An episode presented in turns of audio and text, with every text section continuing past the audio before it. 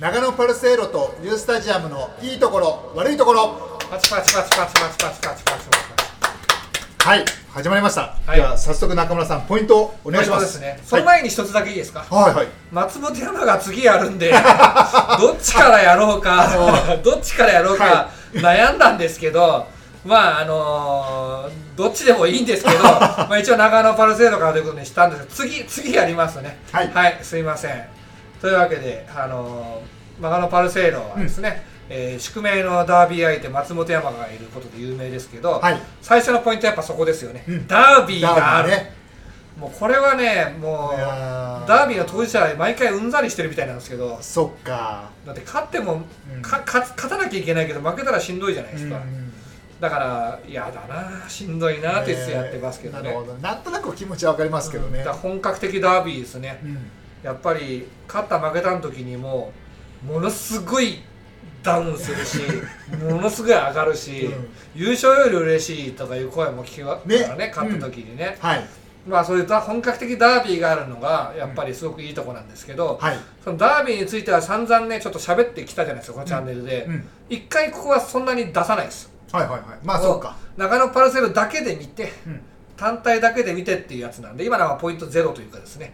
あの前置きね。前置きですね、はいで長野パルセルのいいところポイントとしては3つあります、はい。というか3つ作ります必ず。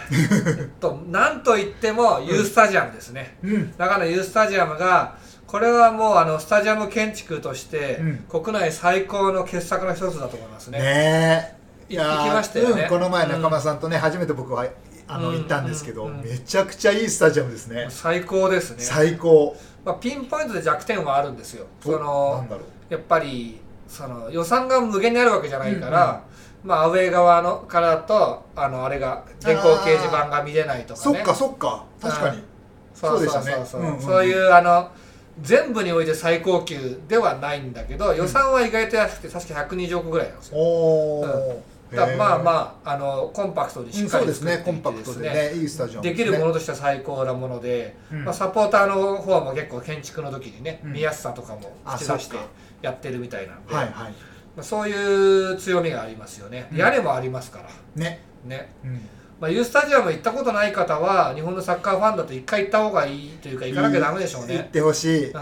んユースタジアムが地元にできればもう勝ちだし、うん。逆にあのーなんか気の抜けた陸上競技場ができちゃったら厳しいわけですよ。あの今できたら30年使わなきゃいけないからね。ね、うん。うん。だからもうユースタができたら勝ちっていう感じですかね、はいこのユースタがあるということがやっぱり最高の長野パルセイロに行くべき理由として挙げれるかなというところで、はい。ポイント2つ目はですね、はい。圧倒的なベルセルク感ですね。ベルセルクって何？ベルセルクっていうのはですね ダークファンタジーっていうジャンルの、まあ、漫画アニメ作品なんですけどあまあ主人公ーがはいめちゃくちゃ強い敵と永遠と戦い続けて苦しみ続けるっていう話なんですよ。ハードですね。めちゃくちゃハードで、はでその作品がハードすぎてですね作者はちょっと、まあ、若くして亡くなってしまって。ああ分かった。なんかありましたね。うん。うんそううん。僕大好きなんですけど。聞いたことある。うん。まあ要するに敵が強すぎてなかなか勝てないという 苦しみをやるとこでですね、はい。長野パルセルといえば J3 の名手なんですよ。うん。あのずっと J3 にいて、うんずっと勝て勝ち勝ちきれない。うん。でも負けてるわけでもないっていうかね、はい。そうそうそう。ずっともがき続けるものあがくものっていうふうにベルセルクでガッツをやられてるんですけどおすっげえ強いんだけど所詮人間なんですよ。ーうんで相手はどんどん超人みたいになっていっちゃうから、うん。めちゃくちゃ強くなっていくんですよ。それを人間の身で戦い続ける。そうそうそうそうそうそう。試練だ。圧倒的ベルセルク感ですね。なるほどなるほど。まあ、カイジでもいいかなと思ってそう僕もねちょっとカイジってねカイジちょっとピンときた。うん。カイジはでもあの基本的にジャイアントキリングものじゃないですか、うん。ベルセルクはジャイアント強すぎるもんなんですよ。で 最終的に人間やめるかやめないかってことになると思うんですけど、そ うなんだ。うん。まあまあそういう、ね。うんうんなかなかスタジアムはできたけどその後の伸びがないっうんていう苦しみがあるクラブですね、はい。で J3 で今季に関しては1位に1回なったんですけど、うん。何連敗しましたっけ？四 4, か5ね、うん。うん。でちょっとうまくいかなくてっていうあそこもベルセルク感なんですよ。なるほどね。そういうことか。面白いな。でポイント3がですねやっぱそばそば。うん。そば。そば。そばですね。そばですよ。美味しかった。そばうまいんですよね、うん。まあちょっとそば後で詳しくやりますけど、はい。まあうどんよりそばみたいなちゃんと歌ったりっていうかね。讃岐に対してね。はいなんか調べたらなんだっけな絞りうどんだっけ、絞りうどん？絞りかすうどん。なんかわかんないけどそんなのがあったりとかうどん文化もあるみたいいやいやあ長野に,、ね、あるみたいですけど。へえそうなんですね。僕それ調べたことないんですけどね、うん。うんうんまあまあそばですね。うん。そばどころなんでね、はい。もう圧倒的にそばですね。三大そばどこだかわかります？え？戸隠。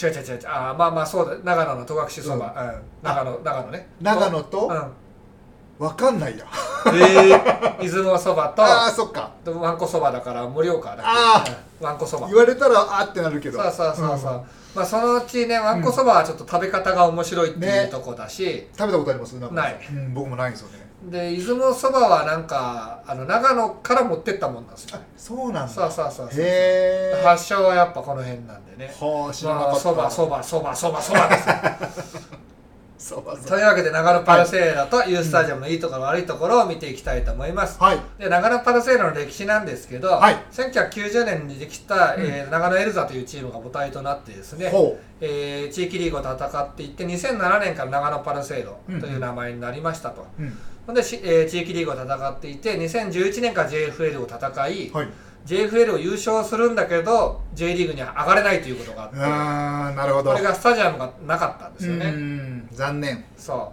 う。そういう要件で上がれないでじゃあスタジアム作んなきゃなっていうことで、うん。隣の松本には専用スタジアムがあるんで U スタができたわけですよね、はい。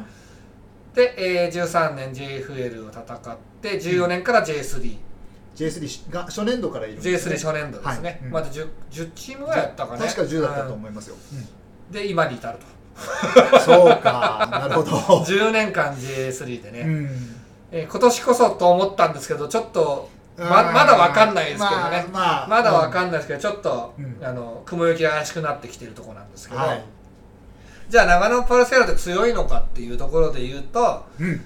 えーやっぱ地域リーグから戦ってきたクラブとしては結構いいレベルなのかなっていうところですよね。うんうんうん。まあ、上を見るとキリはないんですけど、はいまああのー福井ユナイテッドとかねうん。今で言うとねサウルコス福井から福井ユナイテッドとかまだ上がれてないですし、うん。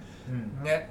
行ってもまあ J3、J2 でやってるクラブが多いんでまあまあかなっていう感じですかね。はい。うん、で一番成功したのはやっぱ松本山がなっちゃうんですけど、まあ、うん。J1 まで行ってるんで、うん。ただまあ J1 まで行ったけどまた戻ってきて J3 で一緒に戦ってるんで、うん。まあずっと J1 にいるとか優勝したとかではないですから、はい。うんという感じですかね、うん。まあやや良いぐらいな感じかなと。でうん。大成功してるかっていうとそんなことはないかなっていう感じで、うん。まあ、ベルセルクなんでね どうしてもね。ハッピーエンドがなかなかできなそうな物語って感じですけどね。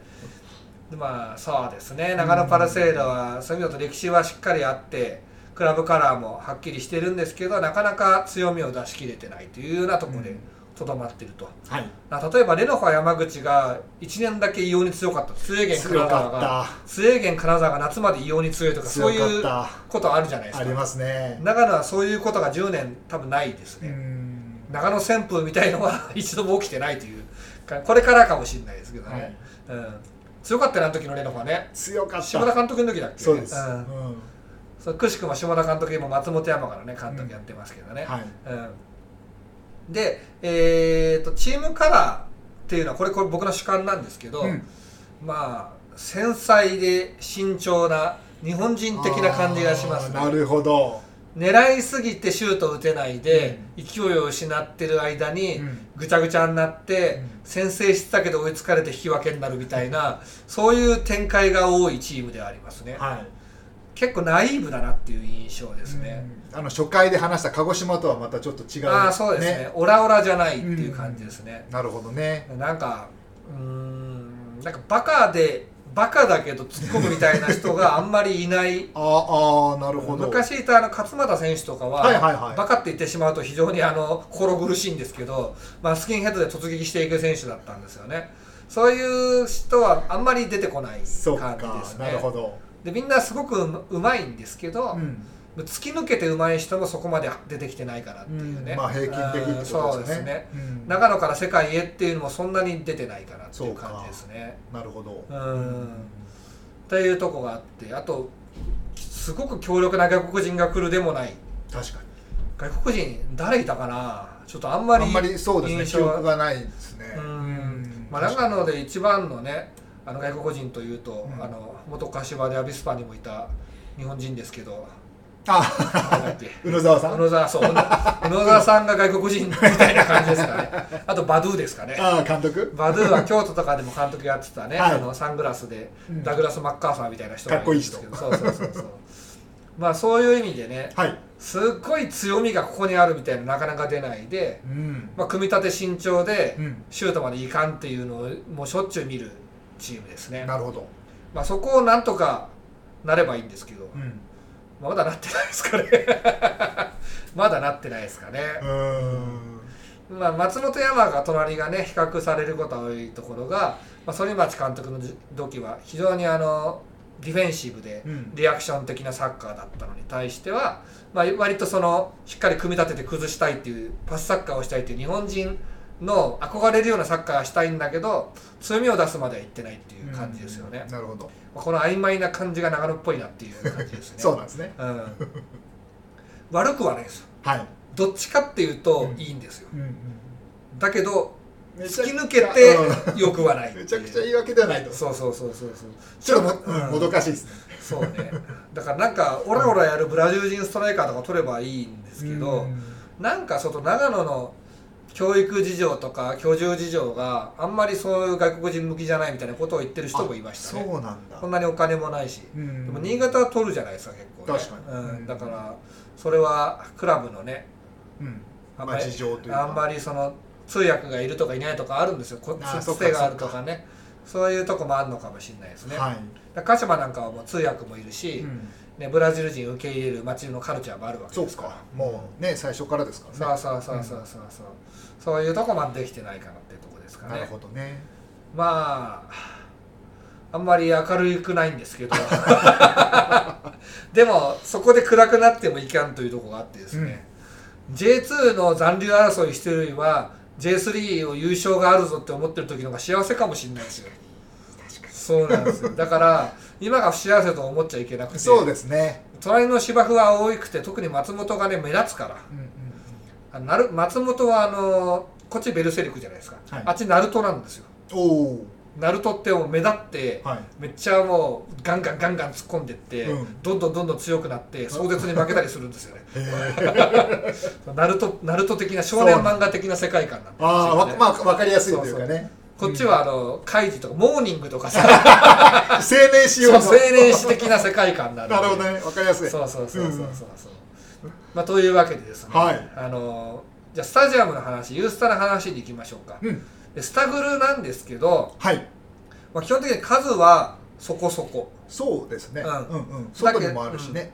だけどなんかそその中のあのスタグルのアクセスが良くてですね、そう。うん、すごく行きやすい席から。もうそう、うん。もうトイレ行って、スタグル行って席に戻るっていうストレスがゼロだよね、ね。だよね。めちゃくちゃうんめちゃくちゃ買いやすい。で仮に並んでる時に試合始まっても見れるしね。そコンコースからうね。ね。後ろ振り返ればまあうん後ろとか横振りね向けば見れちゃうからね。例えば味スタ味の素スタジアムの2階席とか取ってる時に、うん。スタグル買いに行って、うん。戻る時になんかわーっとか盛り上がってても2階までコンコンコンコンコンコンコンコンコンコンコン上がってって見なきゃいけないからあの結構ストレスなんです。うん。トイレだけでも結構ストレスわだし福岡もそうですよ。あーうんうんうんうん。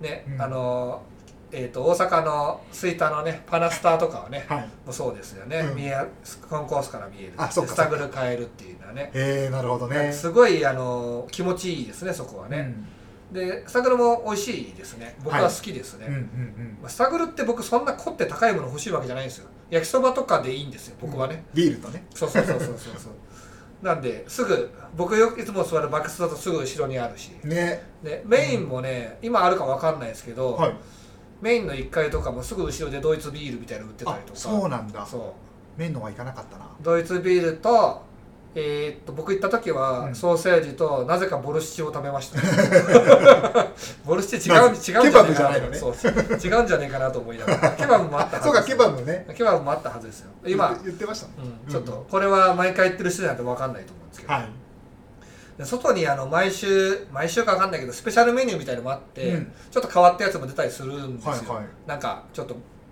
ガラス張りのブースみたいなのがあって、うんこれ僕変えたことがないです。ちょっとコアコアな人向けって感じですね。ちょっと広場的なところがあるじゃないですか、あそことあとちょっと横のところにそのドラム缶が置いてあって立ち飲みできるようなあ,、の場所めちゃくちゃいいですよね。あれいいよね。あそこすごい気に入って、いいなと思って。足利さんあそこでほうけてそうそう。もうもうなんかね 疲れたな。疲れたのとなんかねたなんかすごいこう、うん。なんか癒されるじゃないけど、ねあそこはね。空間だなと思って。もともとオリンピックの開会長野オリンピックの開会式とかで使ったねあのちょっと凝ったそうですよアリーナがね見えますよ。横に野球場ありますよね。野球場が見えますよね、うんうん。で、えーっと試合の見やすさはもうベスト・オブ・ベストですね。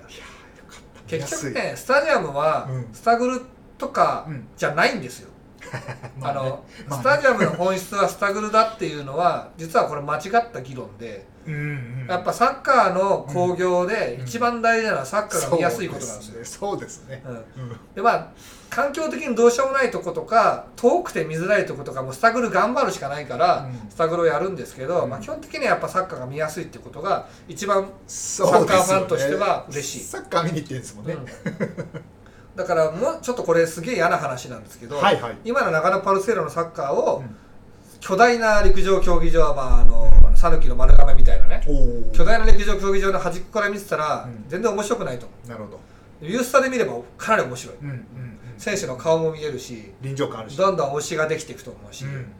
もうやっぱりこれは素晴らしいです。やっぱそれだけスタジアムのそのまあ景観というか見え方、うん。景観じゃねえや。見え方っていうのはすごい大事ですね。そうそう。僕はあのサポーター巡る冒険で本書いた時に、うん。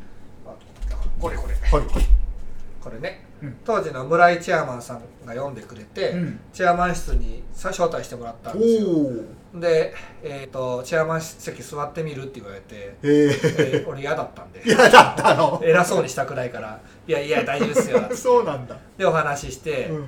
でその時印象に残ったのがあ町山あの読んでくれてうん。面白かったってことでね、うん。感想をいただけたんですけど、うんうん。えーっとチェアマン室にちょっとしたミーティングスペースみたいのがあるんですよ。ほ78人ぐらい座れる席があって、はいはいその後ろにう、うんスタジアム計画がどんどんどんどんって貼ってあるんですよ。うん。その時はまだなかったパナスタとか、うん。えーっと京都のなんだ京都なんだっけ？えっ、と亀岡のねスタジアムとか。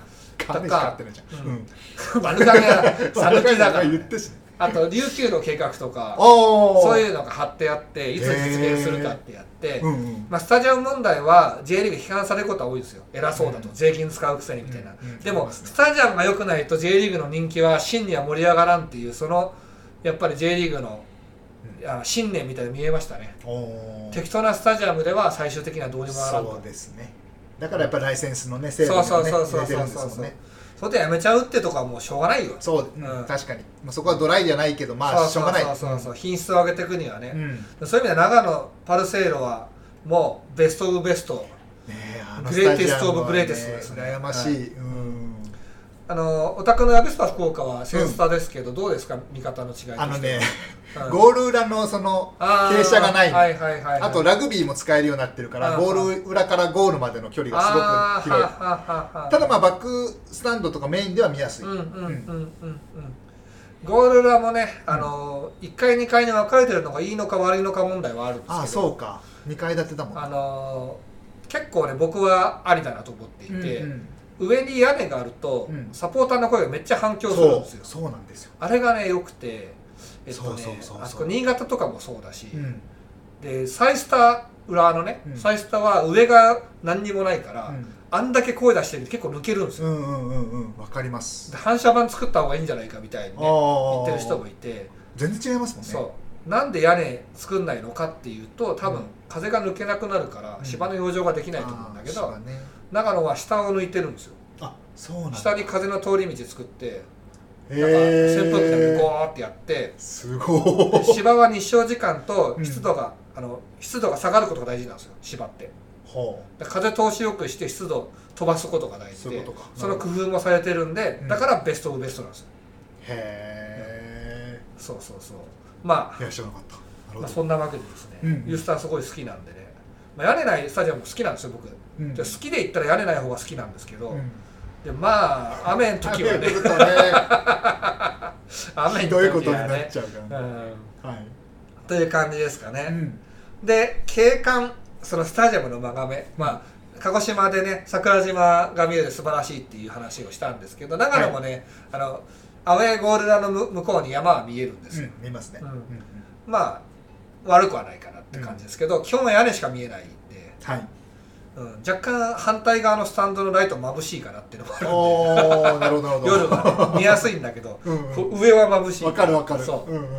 なんかさベイスターズのスタジアムとかすげえ眩しいらしいね。あそうなんだ。LED, ム。LED なんかブカーってくるらしい。あそうなんだ。そうそう LED にする弊害みたいなのあるみたいな、はいはいはい優しくない感じですからねそうそうそう光はね。ねうん。はい。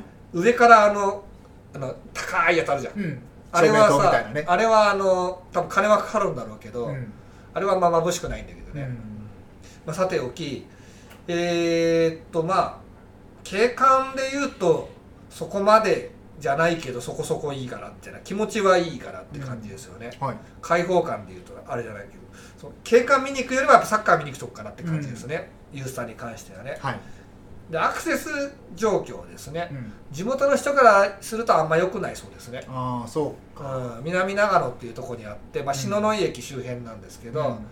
まあ、近所に住んでる人はいいですけど、まあ、長野市で長野の中心地はもうちょい北寄りなんで、うん。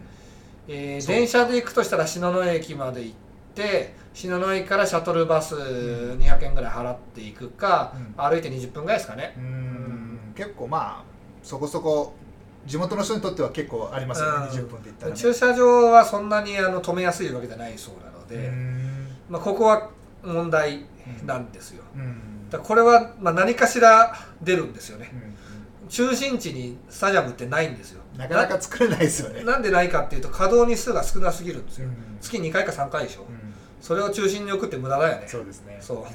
でまあ頑張っていきましょう。で 県外の人間からすると結構アクセスはいいですね、うん、そうですね。うん。悪いってイメージはなかったですけどね、まあ、東京からすると,、えー、と上野から新幹線で1時間20分ぐらいかね。うん。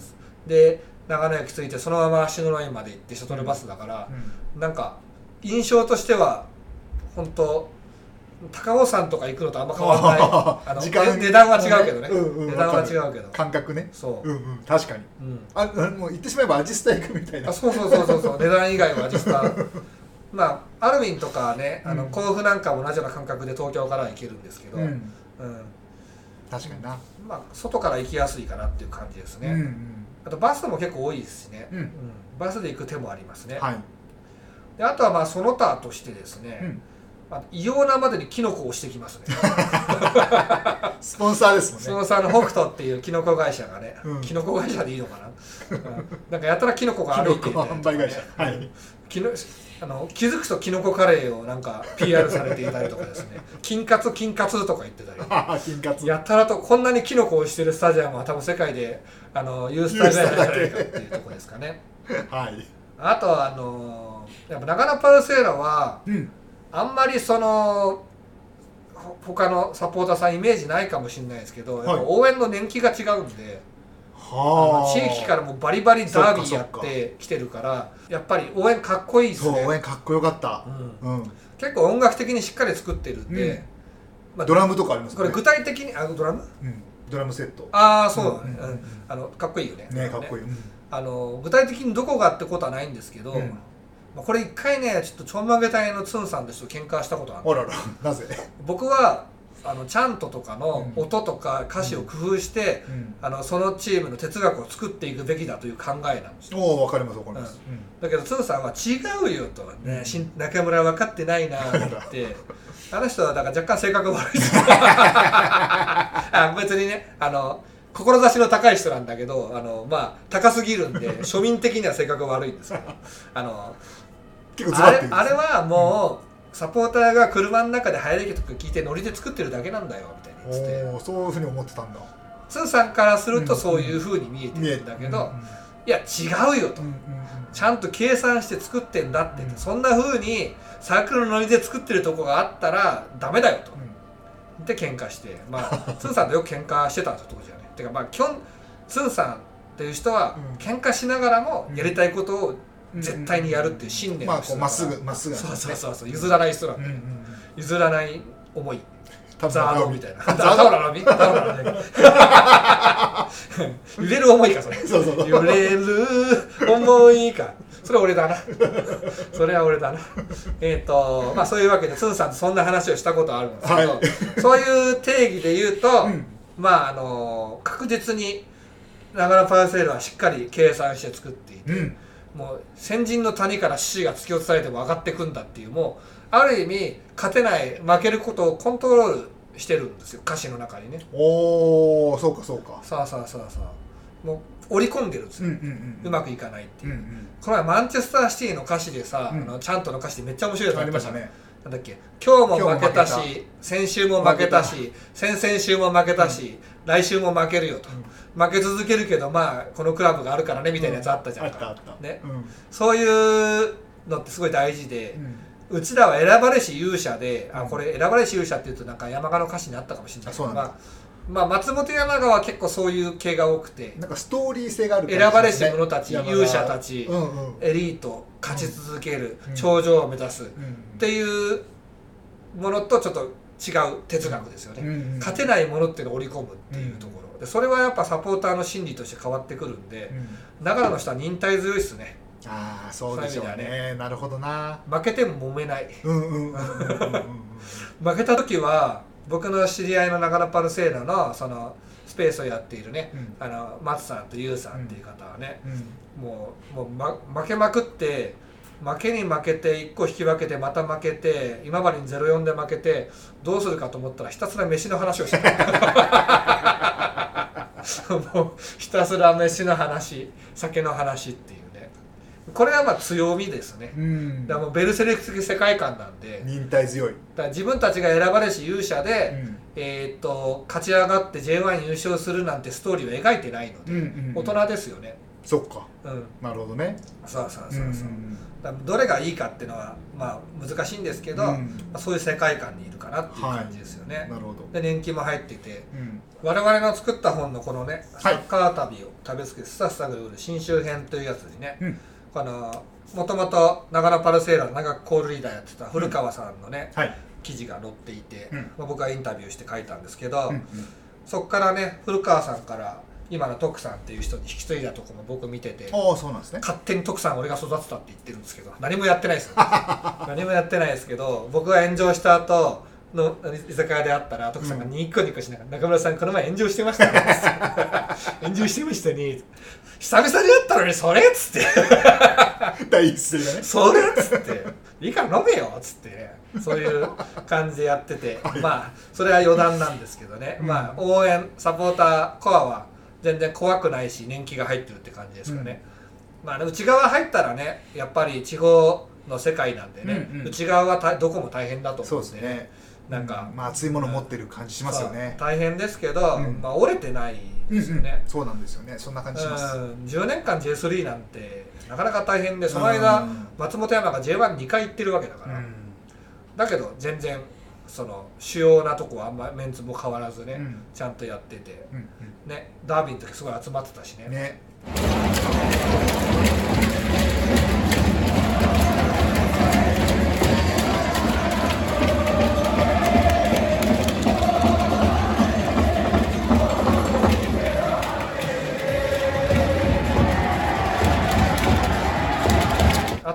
バンキシャの田中宏夢うん。がかなり優れたバンキシャで、えーと今新州系のねマガジンとかも始めてあの、うん。長野中心のマガジンを始めたりしててはい。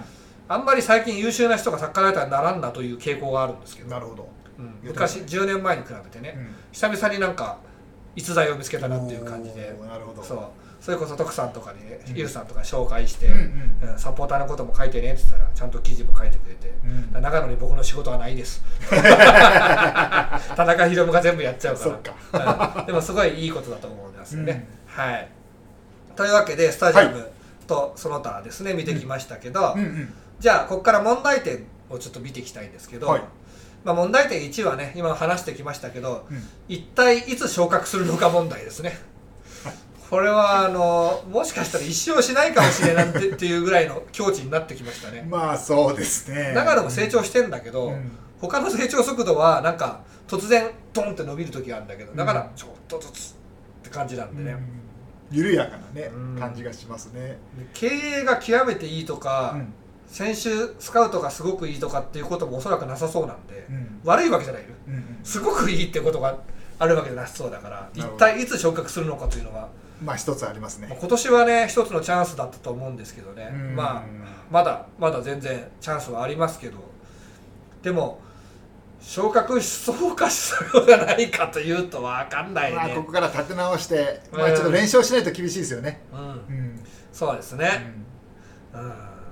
でまあこれは勝ち負けの問題で僕らからすると大した問題じゃないんですよ、うん。うん。J2 でも J3 でも変わんないんで僕らはね、うん。J1 でもね。うんでえっ、と、まあ、問題点2つ目としてはですね、はい。結構シビアな問題なんですけほど、まあ、北進東進っていうあの、まあ、長野とか、うんあと北東の方の上田佐久っていう佐久佐久だね。作。佐久じゃない佐久佐久佐久の方が、うん。えー、と一応営業エリアなんです。ホームエリアなんだけど、はい。そこ全体を巻き込めてるとはちょっと言い難いなっていう感じですね。まあ長野市はもちろん盛り上がってはいるけどもうんうんその他がちょっとねって感じですかね。県庁所在地ってまとまりづらいっていうのがあるんでうすよ。んなるほど。オタクもそうじゃないですか。まあそうですね。オタクもそうなんですよね。うん。あので北九州がいいのかっていうとでも北九州もちょっとなんか県庁所在地キャラだよね。うん。もともとそうだもんね。あっちがね、うん。中心だからね。そうそう。だからああいう県庁所在地キャラって意外となんかフットワーク重くて、うんあの俺たち何もないから頑張ろうぜっていうマインドになりづらいうんんだよね、で松本なんかそれでまとまってるわけだし。なるほどね。何もないわけじゃないんだけど。県庁所在地じゃないそうそうそうそうそうそう、なんでちょっとフットワークは重そうだなっていうのもあるんですけどまあちょっと巻き込めてはないなって感じですね、うん。頑張ってはいるしそこそこなんですけどなんかムーブメントみたいなの起きてないですね。長野パルセイロフィーバーみたいなねそれが松本で起こったようなものはまあちょっとできてないかなっていう感じですかね、でやっぱ問題点3つ目がお隣の松本がですね良くも悪くも刺激的すぎる。そう。まあ目立つしな。そう。長野はもう大人の世界観でマイルドにねうん。ちゃんとやってるんだけどう、ん。松本のこの激しさね。暴れますからね。いろ いろんな意味で。J1 行って J J3 までって大分やってるかこういうやってる。でも大分と松本だけかな。そう。うん。だからしかも松本は J3 から上がれないってとこまで、うん。まあ、これはだからクラブ市場としてはやらかしだと思うんですけど、うん。でまた今年も絶対いける感じじゃないので、うん。J1 行ったチームが J3 滞留っていうまあものすごい派手激しいことしてますよね、うんだって確かに。浦和とか鹿島とかでやってんだから、そうですよね。うん。ね。マリノスとかね。そういう刺激ね。うん。で話題性もすごいあるし人も集まるしね、うん。その松本が隣にあるということがやっぱやりづれえなって感じはしますね。ま、長野からするとね、うん。もうほっとそっとしといてよっていううん。感じはするでしょうね、なるほどね。まあ、それでもやっぱり隣が、あのーダービーの相手がいるってことはうん。プラスではあると思うんですけど、うんまあいちいち比較されるんでしんどいなっていう感じでしょうね。ここもやっぱ出てきちゃうもんね、うん。松本がね、そうね。うん。言いたくなる。うん。わかる。僕も松本の話ちょっとでも言うとすぐで LINE 来るまた松本の話してたでしょみたいな。だってしょうがないじゃんっつって別に俺長野のバンキシャとかじゃねえしっつって。でもさ長野ももっと来てよみたいな、まあ、これ逆も逆もまたしかり松本にも来てよってね。そうそうそうそう、うん、でえここからですねホームとして、アウェーとしてのおすすめポイントなんですけど、うん。えっと、ホームサポーターズ長野近辺にいる皆さんに長野パルセールをおすすめするとしたらあるいは友達を誘う時に言うとしたらなんですけどはい。まあ一個ねみんな松本嫌いだと思うんで 松本に負けるって嫌じゃんっつって。みんなもう応援しようよっていうやり方ね。特にダービーやる時はね、うんうん。そういうやり方できるかなと、うん。ダービーやっぱぶっちぎって面白いんで。面白い面白いんでやっぱ見せると熱が入ると思うんで、うん。まあ松本引き合いに出すっていう手はあるかなと、うん。まあ、まあ劇薬なんだけどね、うん。一つの手としてね。うん、あと散々言いましたけどやっぱユースタって日本でも最高峰らしいよと、うんうんもうこのスタジアム見たいために地方から他の地方からも人来るんだよって言って、もう誇りに思ってほしい誇りに思ってそう。ね。うん。なんでやっぱユースタ PR ですよね、あとあのオレンジかわよ オレンジ色かわよっていうね。オレンジっていい色だよね。ねうん、いいと思う、うん。うん、明るくていいですよね。青赤はそれ使えないんですよ。青赤可愛くないんですよ。ね。赤はかっこいいじゃないですかどっちかっていうとね、うん。うん。オレンジとかは、まあ、ピンクもそうかな、うん。あと水色とかね。うん。かわよでいける、ね。ね、オレンジかわよって言ってる あとやっぱ足利さんも言ってましたけど、はいはい。あのユースタに早めに行くと気持ちいいよね。うん。ちょっと早めに行ってさ、そう。ん、電車で行ってビールでも飲もうよ、うね贅沢な時間ですよね、ビール一杯おごるばいっつってね、博多弁ね。博多弁で博多弁でなぜかなぜか博多のやつが、ね、長野に侵入してますけどね。結構長野好きでいろんなとこからこっそり通ってる人とかいるんですよね、静岡から通っていいとこだもん。ね、う、うんん。ですねであとややっぱりまだ間に合うよと。うん。やっぱ、はいはいはい。クラブをね応援するって目撃者になることなんで、まだ間に合うよと、だってまだ何もや成果出してないからって言って、今からでも十分間に合いそうそうますよね。そうそうそう、うん。今から応援したらもうすごいとこ見れるかもしんないよと、うん。ね。楽しみですね、うん。ダービーで松本に勝った日なんてもう気持ちよかったみたいなもんね。みんなニコニコとろけてたよね、うんだから気抜くなって言ったのに。気抜くなっつその通りになっちゃったでも乾杯なんかいきなりさ中村慎太郎さん挨拶お願いしますみたいになってさ。慎太郎コール受けたんですね。え？って俺目悪いから誰だか分かんないの向こうの人さ。だからもうまだ試合あるんで気抜かず優勝まで頑張ってねって言ったでしょって。言ったでしょっていうね。もうみんな舞い上がっちゃって覚えてないかもしれない えー、慎太郎さんそんなの言ったっけ？そうそうそうそう。あでもまあなんか優勝が大事じゃなくて、うんうん。一試合一試合から受け取れる楽しさを最大化するのが僕は一番かと思っているんで、まあその場ではねさあさあそれはいいことだと思います、うん。これから頑張りましょう、うん。そうですっていうとこですかね。まだ間に合うと間に合う。ま間に合う。ってまだ間に合う。さあ急げ。はいはい。まだ間に合うぞ、パルセイロ。おお中村慎太郎。中村慎太郎。心の俳句みたいな。でアウェースタジアムとしてお勧めしたいのは、うんやっぱり長野県って観光地だし、うん。えー、と移住先老後の移住先としてもトップクラスの人気を誇るそうですよね。めちゃくちゃ住みたいですもんめちゃくちゃポテンシャル高いところなんですよ、うん。実際住んだ時にいいかは行政の対応とか隣人がどうかとかなってくるんで、うんうんこれは分からない,、わからないけど人気はすごくあるし、そうですね。相場も高いと、うん。まあ、軽井沢とか有名ですけど、うん。軽井沢以外でも長野の方でもなんとかって別荘地があるんですよ。上田と長野の間らへんとかあねそうなんですね。野沢温泉とか白馬とかもありますし、うん。うん小布施とかね、うん。いいとこいっぱいあるんですけど、まあアウェーとして行くならまあユースタ行ったことないならもうマスト行きましょ行きましょう。でそば。うそばね。そば食べよう。そばの美味しい店いっぱいあるから。本当にもうそばはやばい。そばは美味しい。美味しい本当に。美味しいでそば食べてうん。ビール飲んでですね、うん。あとやっぱおすすめスポット中良と鍋亭さんっていうですね。中良さんと鍋亭さんっていうパルセイロサポーターが行きやすい居酒屋があって、まあ、えー、と土曜日試合のない日なんで基本的にはない日と思ってあ鍋亭さんに昼休みか。そうか。で土曜日なら空いてるのかな、試合後でも行けるタイミングがあるのかもしれない。お昼とかね、うん。まあちょっとこれ開店時間見てほしいんですけど、はい。中良は多分試合の日空いてないのかな、出店してますもんね。うん、そうそう。スタグル出してるんで、うん。全泊する時とかなんですけど、そのサポーターカルチャーの濃い、まあ、特に中田さんがサポーターカルチャー濃くてうん。鍋亭さんはあの店主がツイッターでサポーター色が強いうんうんうん。感じですけど。直筆のね。直筆の、うん、であの中田なんかはもう僕どこサポなんですよって店長に言ったら「ういうマジっすか?」っていじってくれてね。うん。松本サポでも別に歓迎だって言ってたんで、うんうん。その代わりめっちゃいじりますよ まあお約束ですね。そうそうそうそうそうちなみに一人だけ松本のサポの常連いるらしい、ね言ってましたね。あの日はさすがに来なかった。そうそうそうそう。ある日はさすがにね。で中田さんに行くのはいいと思いますね。美味しいですしね、美味しい。うん。ね。だからこういうあのそパッと行けるサッカー食の文化の濃い居酒屋があるってのは結構魅力ですーいいですよ。うん。うん。であね。あとはもうこっからはいろんな観光スポットなんですけど、はい。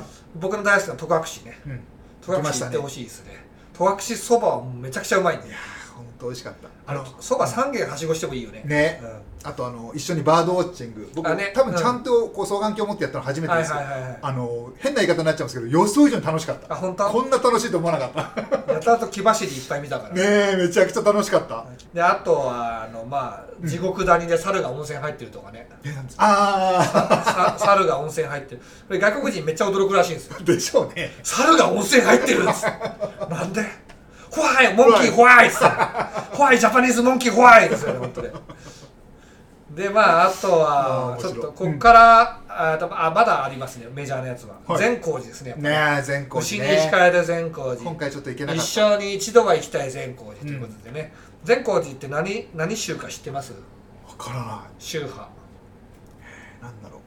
宗派フリーなんですよ。あそうなんですか。宗派とかが生まれる前からあったんですよ。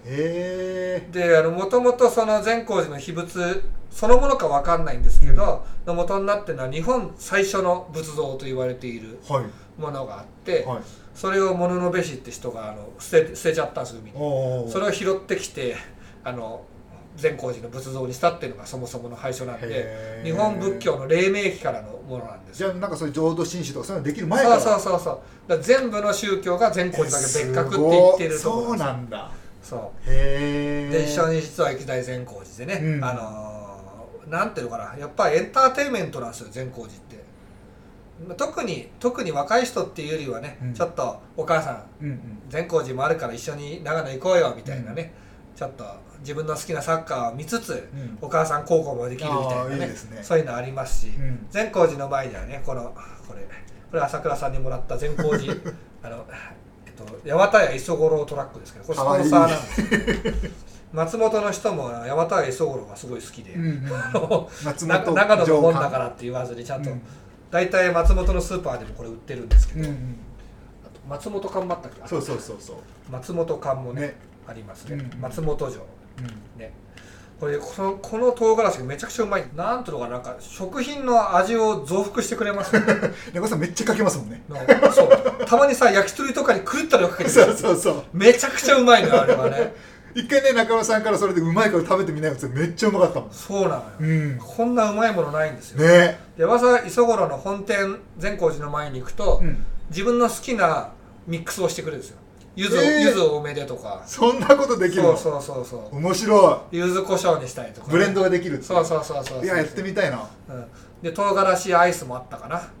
唐辛子マカロンっていうの食べたけどそれは正直あんま美味しくなかった。アイスは食べてないですね。食べてないわあんま甘いの好きじゃない。あそっかそっか。うん。まあ、さておきね。はい。善光寺があってね、うんうん。であとはちょっとこれマニアックなやつ1個言いますけどはい。権堂昭和レトロですね。これそんなこと言ってる人はいないんですけど、うんうん。権堂のディープタウンうのん。スナックとかちょっと突撃してみたい行ってみたい。うんうんうんうん。あのゴンドの通り自体なんかいい味出してますそうなんだ。よよねあのまあ錆びれてるというふうに言うんだけど、まあまあね。でも今治ほどは錆びれてない。そうなんだ。今治ね。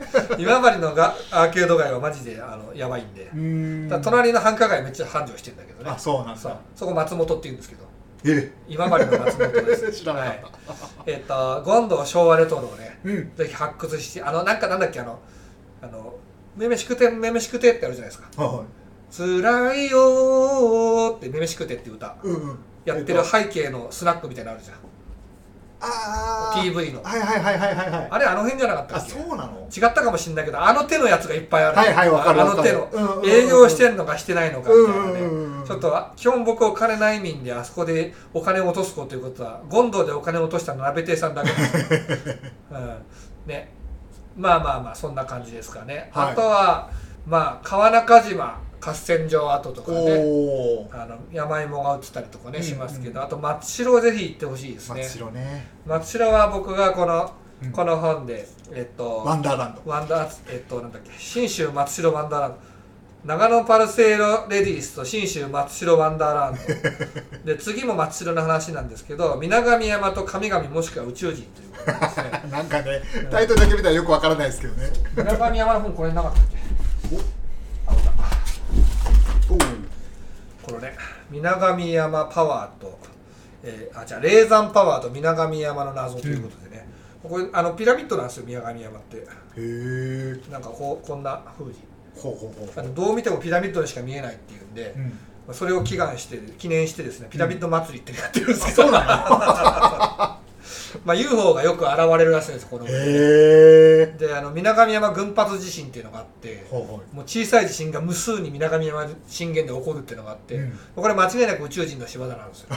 う なるほどね。で水上山には風穴があって穴が開いてるんですけどはい。そこが中で富士山までつながってるらしいんですだから富士山の高間ヶ原のねうん。富士山のパワーがですね、うんうん。その水上山まで来ていてですねだから金光教だっけ？なんかいろんな宗教の霊、はいはい。なんかなんかあるんですよ施設がね、へそうめちゃくちゃわけわかんない。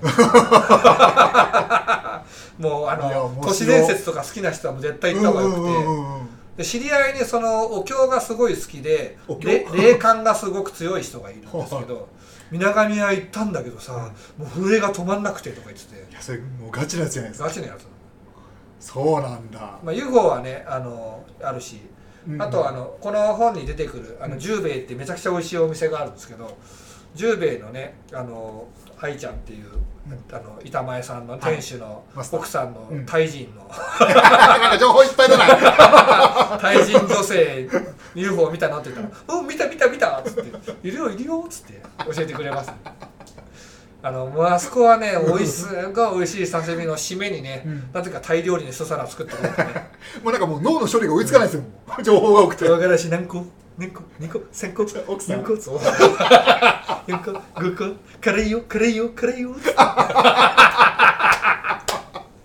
もうもう本当カオスなんでね。ねえカオスだな。すごいな。松代とか行ってほしいですね。まあ、長野駅の周りと善光寺ってのは1回やるんですけど、うん。やっぱ松代泊まってほしいですね。そうか。行っちょっとてみたいな。篠ノ井の隣ぐらいなんでああとあのあれぐらいの長野インター降りたところだから車では行きやすいのと、はい。まあ篠ノ井まで行くなら、まあ、タクシーが一番いいとは思うんですけど、うんうん僕は泊まったゲストハウスのあの山本さんが送ってくれましたね、そんなわけで、うん。まあその辺はあのこの長野の方でこれまで読んでない方いたらぜひぜひ。読んでほしいんですけど、ね結構結構ガチガチのちゃんと作った本だからそうですよ。面白いと思います。文です。であのーはい。それでですね、うん。えーっとあとはまあポイントとしては意外とですね長野周辺っておしゃれなお店多くて、うんうんなんかハイセンスな東京の人とか、うん。ハイセン東京だけじゃないんだけどハイセンスな人が移り住むことが多いのかすごいおしゃれなカフェとかね、はいはいそういうちっちゃい古本屋さんとかいっぱいあるんですよね。なんでそういう発見も楽しいっていう意味で、うん。まあ、その長野と松本だけ僕ちょっと異様に詳しいの。でちょっと盛りだくさんなんじゃないかってぐらいね。そうそうそうそうそう。どっちの人からもあ相手の回し物と思われてる悲しい生き物なんですけど。両方好きなんでねもう両方好きとか許されないらしい。どっちか決めてくれと。長野が嫌いと言えみたいな。善光寺の写真を踏めみたいな。で長野行って松本城の写真を踏めっつって。不明になって。あでも松本の人は善光寺は嫌いじゃないんだよね。ああうん。さあまあまあ嫌いになる理由もね。うん。うん。どっちかっていうと好きだからうん。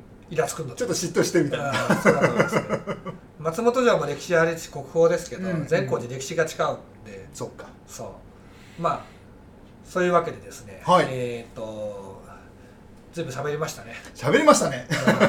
まだ長野のことはいっぱい喋れる。本出してるぐらいだからね、そうですよ。うん、まだ喋れるんですけど、うんうん。ぜひね皆さんあのゴンド、はい。ゴンドをよろしくお願いいたします。よろしく ねゴンド錆びれてるんでね。でも夜結構ギラギラしてるよ。ね。うん。うんうん。まあそういうわけでですね、はい。えっとチャンネルのいいねと、はい。こ高評価と同じか、同じ一緒ねチャンネル登録ぜひお願いします。お願いします。あとはこれ長野のここ足りてないよっていう方いたら、コメントでね。一回 YouTube ライブで長野の観光スポットっていうのやりましたよね、うん。信州の観光スポット。やりました。めちゃくちゃマニアックなとこまで行ってるんで信州人が全員あの唖然とするレベルまでややりき やりきったよね やりましたね。どこだこれはって。ヘビーヘビー石とかね。そうそうそう。あの Google マップ使ってね。ヘビー石とか。ねそうそうそう。そうそう。地磁気ゼロ地点とか。そうそうそうそう。なんかそういういろいろ出てきますけど。うんはい。それもぜひ見ていただいて。まあ、はい。長野松本のことはこのチャンネルいっぱいあるんでね、うん。それでもまだこれが言えてないよとかね、うん。こんな魅力もあるよとかぜひコメントで教えていただければと思はいます、ぜひ。はい。お願いします。それではご視聴いただきありがとうございました。ありがとうございましたみよう。